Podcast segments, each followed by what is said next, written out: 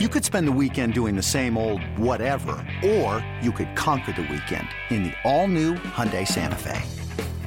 Visit HyundaiUSA.com for more details. Hyundai, there's joy in every journey.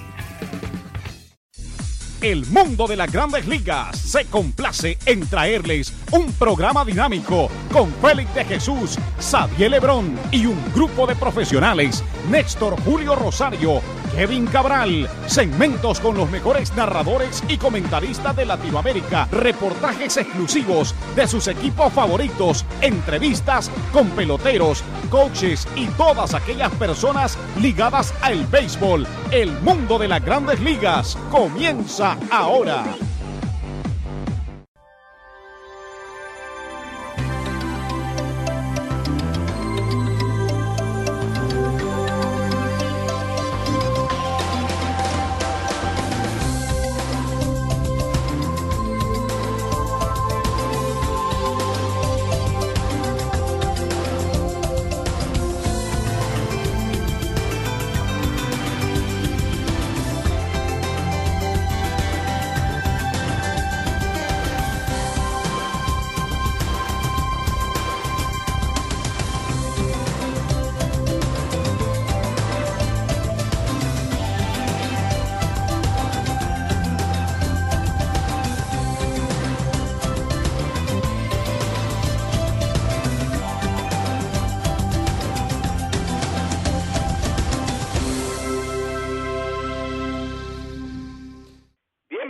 Bienvenidos a otra emisión de su programa El Mundo de las Grandes Ligas por sus portales, m.com y lasmayores.com y claro, también en lo que se refiere al podcast, estamos ya disponibles El Mundo de las Grandes Ligas eh, por Apple y Android.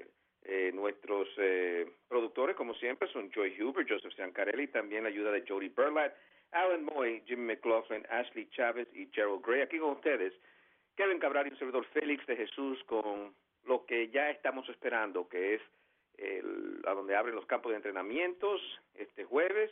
Pero hay noticias, Matt Harvey quiere una extensión, pero ¿qué va a hacer el equipo de los Mets? También tienen a DeGrom, a Syndergaard, a Steve Matz, mientras eh, Tanaka se siente bien del codo, eso quiere decir que va a estar disponible para el primer día. Bueno, son temas eh, muy interesantes. También tenemos una lista de novatos que pueden estar en la alineación este año, especialmente los mellizos con un Brian Buxton, un Miguel Sano que lo pueden ayudar y hay otros prospectos que jugaron en las ligas invernales y tienen oportunidad de estar con el equipo grande comenzando la temporada. Pero con eso y mucho más, le damos la bienvenida a Kevin Cabral. ¿Qué tal, Kevin? Muy buenas, Félix. Saludo cordial para ti y para todos los amigos que cada semana están en contacto con nosotros a través de lasmayores.com y mlb.com. Eh, bueno, eh, Kevin, eh, hoy salen reportes, eh, más bien ayer tarde, de que eh, Matt Harvey está dispuesto a hablar eh, de contrato a largo término con el equipo de los Mets, pero los Mets que invirtieron gran dinero en lo que es la temporada muerta, el caso de la firma Johnny Céspedes, Cabral y Walker, como ustedes saben, adquisiciones para los Mets. No sé, pero los Mets no están obligados, o como tú lo ves, de tener un Harvey que si no se llega a un, acuerdo puede estar descontento eh, en lo que se refiere al equipo de los Mets. ¿Cómo ve la situación de Harvey y tal vez un contrato a largo término? Bueno, yo creo que aquí hay que recordar que Harvey, que en este año era elegible por primera vez para arbitraje, o sea que todavía está a unos tres años de agencia libre, es representado por Scott Boras y normalmente a Scott Boras le gusta llevar a sus jugadores a la agencia libre. Sin embargo, el, agente de Harvey dijo, bueno, la, lo que tenemos que hacer es considerar lo que se nos presente y entonces determinar si es una opción viable o no para Mark Harvey, que es un lanzador de 26 años que eh, tuvo un buen regreso de una cirugía John eh, el año pasado. Yo creo que es una buena señal para los Mets que Harvey desee quedarse en la ciudad de Nueva York. ¿Quién no lo haría en, en un equipo, en ese mercado, con los demás lanzadores que, que tiene el conjunto? Pero lo que habrá que ver es cuál es el momento en que los Mets se embarcan en algo así. El gerente del conjunto Sandy Alderson ha probado ser un hombre muy paciente y sabemos que los Mets hasta las inversiones que hicieron en esta temporada muerta tratando de regresar a la Serie Mundial, pues habían estado extremadamente conservadores en ese aspecto, posiblemente pagando el precio de, la situación de los dueños, la familia Wilpon, con la debacle de Bernie Madoff. Entonces, ¿será lo que ha ocurrido ahora una indicación de que los Mets van a seguir invirtiendo y van a tratar de mantener juntos el núcleo de abridores? Bueno, va a ser interesante ver lo que ocurre, porque eh, Harvey es uno de varios potenciales haces de rotación que tienen los Mets. También está Noah Syndergaard, está Jacob DeGrom y en su momento esos hombres también van a ser elegibles para ir a la agencia libre. Y uno lo que quisiera como fanático del béisbol es verlos juntos el mayor tiempo posible. Pero eso va a depender de qué tan profundo los Mets quieren eh, buscar en su cartera para tratar de firmar a, todos sus lanzadores siempre y cuando puedan permanecer saludables. Y para los que eh, llevan anotaciones a Wheeler, que está pautado para regresar ya después del Juego de Estrellas, es elegible para ir a la agencia libre en 2019, Jacob DeGrom en 2020 y Noah Syndergaard y Steven Matz en 2021. O sea que algo importante para los Mets y fanaticada es que el equipo tiene control de esos lanzadores por un periodo de tiempo bien interesante. Sí, eh, mirándolo aquí, eh, como tú lo mencionaste, Kevin, eh, estos muchachos, no hay que hacer decisiones de hasta el 2020. O sea, eh, ¿cuál sería el, beneficio de los Mets? Eh, todos los años yo creo ir a arbitraje con estos diferentes lanzadores que tienen. lo lleva a ser dominante al equipo de los Mets, pienso yo, por lo menos los próximos cinco años, y después vamos a ver, ya va a tener Harvey unos cinco años más, más de 800 innings tirados, si es que se mantiene saludable, o sea que en el caso de Alderson y los Wilpons, eh, se puede jugar esa carta y no hacerle a ninguno una oferta y esperar que después de cinco años a, ver a dónde están. No, a mí me parece que es eh, hasta cierto punto una buena idea hacerle una oferta en algún momento. Yo no sé si va a ocurrir ahora o más adelante. Eh, tú sabes que lo que los equipos tratan de hacer en, en el momento en la carrera en que está Harvey, lo que tratan de hacer es, vamos a decir, asegurar el futuro del jugador y quizá asegurar uno o dos años de agencia libre, no solo los años donde es elegible para arbitraje. Yo no estoy seguro que Scott Boras, con el historial que tiene, vaya a aceptar una, un contrato de ese tipo, pero el, al fin y al cabo el jugador es el que decide y todo va a depender, pienso yo, de qué tan atractiva pueda ser la oferta que los Mets hagan para retener a Harvey. A mí no me parece una mala idea tratar de conseguir eh, una algo que a los equipos de grandes ligas les gusta mucho en esta época, que es lo que se llama cost certainty. Saber cuánto un jugador como Mark Harvey me va a costar en los próximos 3, 4, 5 años. Y estoy seguro que en algún momento eh, eso puede llegar, pero eh, de nuevo, Sandy Alderson es un hombre paciente, quizá él quiere ver a Harvey por lo menos comenzar la temporada un segundo año después de la cirugía Tomillón, ver cómo luce y entonces comenzar a pensar en una extensión para Harvey, que básicamente está comprometido a, quedarse con los Mets tres años más, 2016, 17 y 18, o sea que hay tiempo para eso. Va a ser muy interesante, pero definitivamente sí se puede eh, decir que el equipo de los Mets ha eh, gastado dinero o ha invertido este año, mejor dicho, en varios jugadores y ellos quieren, claro, estar de regreso a lo que es la Serie Mundial. Bueno, hay varios, antes de entrar eh, con Masahiro Tanaka, que lanzó bien en su primera salida, todavía dice que no está preparado para eh, el Opening Day, día de apertura en las grandes ligas, pero eh, va a ser muy interesante Tanaka para el equipo de los Yankees. Comenzamos con algunos novatos que se pueden quedar con el equipo este año, que van a estar en los campos de entrenamientos. Sorpresivamente, en el caso de los Yankees, invitan a Jorge Mateo, que jugó el muchacho clase eh, el año pasado fuerte, pero se robó sobre 80 bases. Él ha dicho en declaraciones aquí que quiere ser el próximo Derek Jeter, pero ahí está un Didi Gregorius. ¿Cuál puede ser el futuro para Jorge Mateo? Yo lo veo como tal vez eh, de regreso a, a, A, donde van muchos de los prospectos, o hasta el mismo Scranton Wilkes-Barre, que es triple A. ¿Qué piensa de, esos muchachos que no cambió Brian Cashman, no solamente eh, Mateo, sino Aaron Judge? Eh, y también, claro, Luis Severino y, el grupo con que entra el equipo de los Yankees, la juventud que entra este año. Bueno, yo creo que no tiene ningún sentido para los Yankees eh, pensar en Jorge Mateo para 2016. Eh, ellos tienen un torpedero que terminó muy bien la temporada pasada y Mateo necesita continuar puliendo esas tremendas habilidades que tiene en ligas menores. Entonces, en ese sentido, pues lo más lógico es que él inicie la temporada en doble A, eh, ver cómo maneja un nivel muy exigente como ese y entonces eso podría determinar los próximos pasos que toman los Yankees.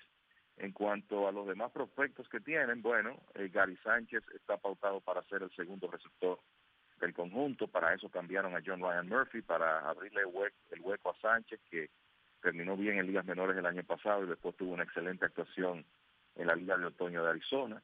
Luis Severino eh, para mí está sembrado en la rotación de los Yankees, tendrá uno de los cinco puestos y yo creo que ya en el caso de Severino podemos graduarlo de prospecto a una parte muy importante del equipo de los Yankees. Yo te diría que el abridor alrededor del cual hay menos dudas en este momento en el equipo de los Yankees, siendo la única el hecho de que el 2016 será su primera temporada completa.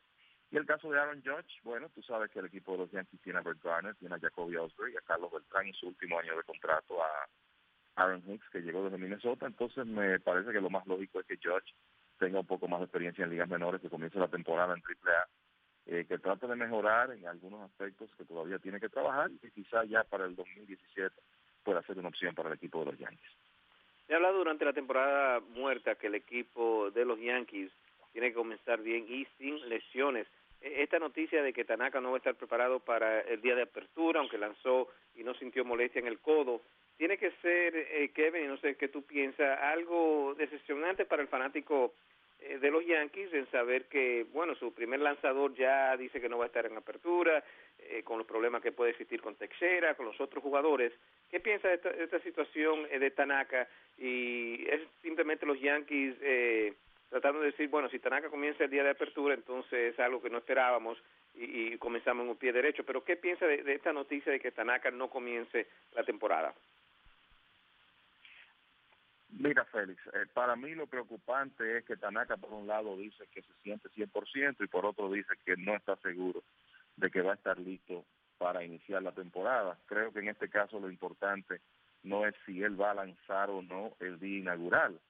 Yo creo que la pregunta clave es cuándo se integraría la rotación de los Yankees, porque si esto es un tema de una semana o de dos que él necesita para prepararse hasta mediados de abril, no creo que sea eh, un eh, un problema mayúsculo para el equipo de los Yankees. Ahora, si ese periodo de preparación en que él tiene que embarcarse se prolonga, pues no hay duda que sí puede ser un, un tema eh, difícil para el equipo de los Yankees que necesitan a, Tanaka eh, saludable y lanzando como lo hizo el año pasado, vistas las demás interrogantes que tienen en su rotación, con Sisi Zapatia, entrado en años, hace unas tres temporadas que no lanza de manera efectiva, con consistencia, viene de un tratamiento contra alcoholismo, Michael Pineda dice que quiere tirar 200 entradas, nunca lo ha hecho hasta ahora y en sus años con los Yankees siempre ha tenido algún tipo de problema físico, ya dijimos que Severino es un novato, el eh, Nathan Iovaldi terminó lastimado la temporada pasada, Iván Nova fue extremadamente inconsistente en el en el 2015 y honestamente me parece que a Nova se le están terminando las oportunidades de permanecer en los Yankees, él necesita un buen entrenamiento. O sea que cuando tú tienes una rotación con tantas interrogantes, tú tener a Tanaka saludable lo más rápido posible, tenerlo listo para lanzar, es importante. De nuevo, si esto es un asunto de que él va a comenzar una semana o dos tarde, pues no creo que sea nada del otro mundo. Ahora, si él va a perder un mes, seis semanas, ya ahí las cosas pueden comenzar a complicarse. Los Yankees tienen también en los campos de entrenamiento a Brian Mitchell, lo vimos el año pasado, y al zurdo, eh, adquirido vía eh, las selecciones, a James Kaplan. Eh, ¿Ve alguno de esos dos jugadores entrar en la rotación antes de que se termine el año, Kevin, Mitchell y Kaplan para el equipo de los Yankees? Yo te diría que el que está más próximo a ser parte de la rotación es Brian Mitchell. Y los Yankees en este momento tienen unas seis opciones digamos que dos de esas se caigan, pues lo, más lógico es que Mitchell eh, pues sea el, el, próximo lanzador en integrarse a la rotación. Hay que recordar que los Yankees enviaron a Justin Wilson al equipo de Detroit y de esa manera debilitaron su relevo zurdo, eh, básicamente porque querían tener un par de lanzadores abridores que ya estén a nivel de AAA, que en caso de emergencia eh, puedan ayudarlos en el 2016. Y está el nombre del venezolano Luis César, que llegó en esa negociación como también un posible candidato. De nuevo, de todo ese grupo, por lo menos basándonos en lo que ocurrió el año pasado, me parece que Mitchell es el que eh, tendría la oportunidad primero y ya los demás va a depender del entrenamiento que hagan y de la actuación que tengan en ligas menores, que es donde deben comenzar la próxima temporada. Mirando algunos de los prospectos eh, que se esperan esté compitiendo para eh, posiciones, eh, los angelinos tienen a Todd Cunningham, lo vimos en las ligas invernales con el equipo de los Tigres del Licey, los Astros tienen a Alex Bergman, pero ahí con Carlos Correa como short no creo que va a tener mucha oportunidad. Tyler White también en el infield para los Astros, los Atléticos tienen varios jugadores también. mirando aquí rapidito y nombres que uno puede sacar aquí, Jonathan Aro con el equipo de los Marineros de Seattle fue adquirido de los Red Sox. ¿Qué chance le da Kevin a Jonathan, eh, que tiene buenas rectas, de quedarse con los Marineros eh, cuando termine ya los campos de, entrenamientos? Bueno, yo creo que él tiene una buena oportunidad. Ya Aro tuvo experiencia de grandes ligas con Boston el año pasado. Tiró bastante bien en el invierno y es un lanzador con buen brazo que tira strikes. Entonces, me parece que eh, con los cambios que hizo el equipo de Seattle en su bullpen, y quizá lo principal fue que cambiaron a Carson Smith y varios cambiaron a Smith, cambiaron a Tom Williamson al equipo de Texas. Ya anteriormente había salido Dominic León, que se fue a Arizona, Danny Farquhar está con los Rays. O sea que hay una serie de lanzadores que habían estado en ese bullpen que eh, ahora mismo ya eh, pertenecen a otras organizaciones. Y sabemos que, vamos a decir, el equipo de los marineros reconstruyó su bullpen alrededor de la figura de Joaquín Benoit, pero me parece que conseguir a Aro en la negociación con los Medias Rojas de Boston fue importante, eh, precisamente porque es un lanzador que está prácticamente listo ya para, para tirar en grandes ligas, por lo menos basándonos en lo que vimos el año pasado en su actuación breve con Boston y lo que vimos en el invierno en la Liga Dominicana. Ahora bien, si vamos a hablar de prospectos que eh, se establecerían en el 2016 en grandes ligas. Yo creo que la lista tiene que comenzar primero con Corey Seager de los Dodgers, que todavía es elegible para el premio de novato del año y que presentó unas tremendas credenciales en el 2015. Yo creo que es un hecho que Seager eh, va a comenzar el 2016 como el torpedero titular del conjunto si está saludable. Me parece que eventualmente lo moverán a la antesala porque el físico de él no es el que uno está acostumbrado a ver en el campo corto.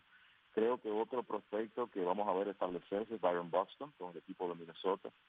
Eh, eh, Buxton es, dependiendo de, de los rankings, el número uno, número dos en todo el béisbol. Y es un jugador con unas herramientas increíbles, buenas las bases, buen jardinero. Lo que él tiene que probar es, por un lado, que puede batear consistentemente el picheo de grandes ligas y que puede mantenerse saludable, que no ha podido hacerlo hasta ahora.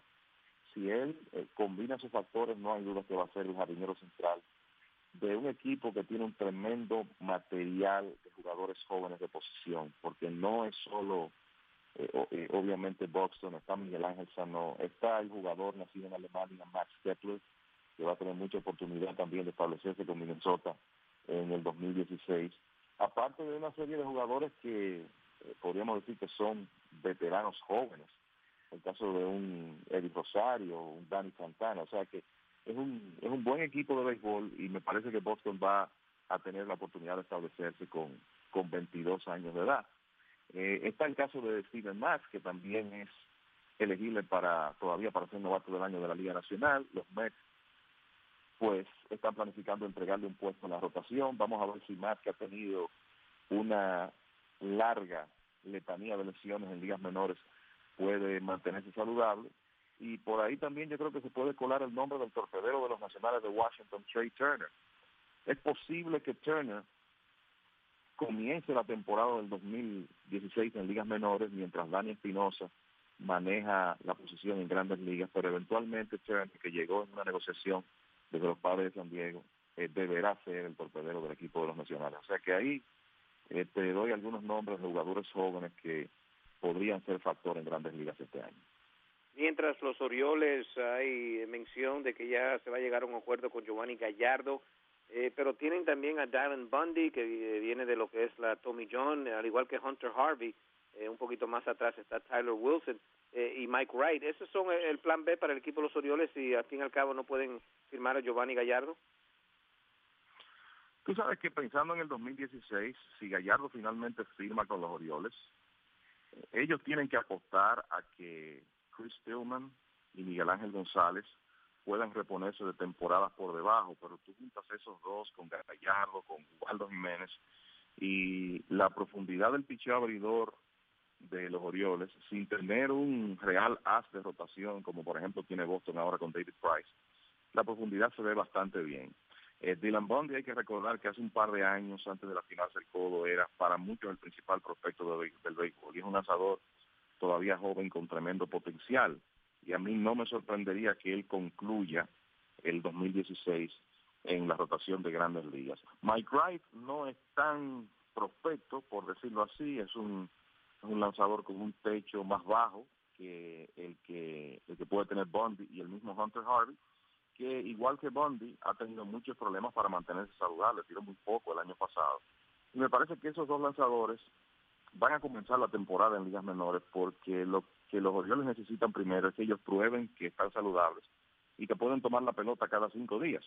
Una vez eso ocurra, una vez ellos prueben eso en ligas menores, entonces puede que Boxer Walter evalúe la actuación de sus abridores de grandes ligas y entonces pueda decidir si, por lo menos Bondi, que que está más avanzado, eh, pues puede integrarse la rotación durante la temporada. Hay otro nombre de interés, los Rangers con eh, eh, Patrick Kiverland, que jugó con los Leones del Escogido, Nomar Mazara, que no vimos mucho de él jugar con los Tigres del Licey, él trata también de estar con el equipo de los Rangers, los Reales, claro, tienen a Raúl eh, Mondesi, y el caso de los Tigers, y mira lo que es hacer un cambio y después como que se olvida el prospecto, Johnny Céspedes pasó al equipo de los Mets, pero los Mets dieron a Michael Fulmer, y ahora Fulmer, al igual que Steven Moya, eh, Moya, claro, eh, no vino en ese cambio, pero Moya también un prospecto que lo vimos jugar en la Liga Infernales. Están ahí mismo eh, por tratar de ganarse una posición con los Tigres. ¿Qué podemos decir de Fulmer y Moya? ¿Lo vamos a ver en las grandes ligas este año? Mira, el, el caso de Fulmer, en realidad el equipo de Detroit cuando hizo los movimientos durante la temporada pasada, básicamente el de Céspedes y el de David Price, ellos sabían exactamente lo que estaban buscando y era hacerse de unos cuantos brazos jóvenes. Y Fulmer, ya después de esos nombres que conocemos del equipo de los Mets, los que forman la rotación del conjunto, vamos a decir que Fulmer era el mejor del resto de lo que quedaba en ligas menores y es un lanzador con, con potencial para establecerse en, en grandes ligas muy pronto, pero hay que recordar que el año pasado él compartió la temporada entre clase A y doble A. Uno podría decir, bueno, eso quizá en parte fue por la profundidad que tienen los Mets en su sistema de ligas menores, pero lo cierto es que me da la impresión que Fulmer necesita un poco más de tiempo de desarrollo eh, todavía. Y el equipo de Detroit con Justin Verlander, que terminó bien la temporada pasada, la adquisición de Jordan Zimmerman, Aníbal Sánchez, en realidad están bastante bien resguardados en su rotación. En cuanto a Mazara, tú sabes que el jardinero izquierdo del equipo de Texas es Josh Hamilton y que sencillamente es imposible esperar que Hamilton se va a mantener saludable una temporada completa.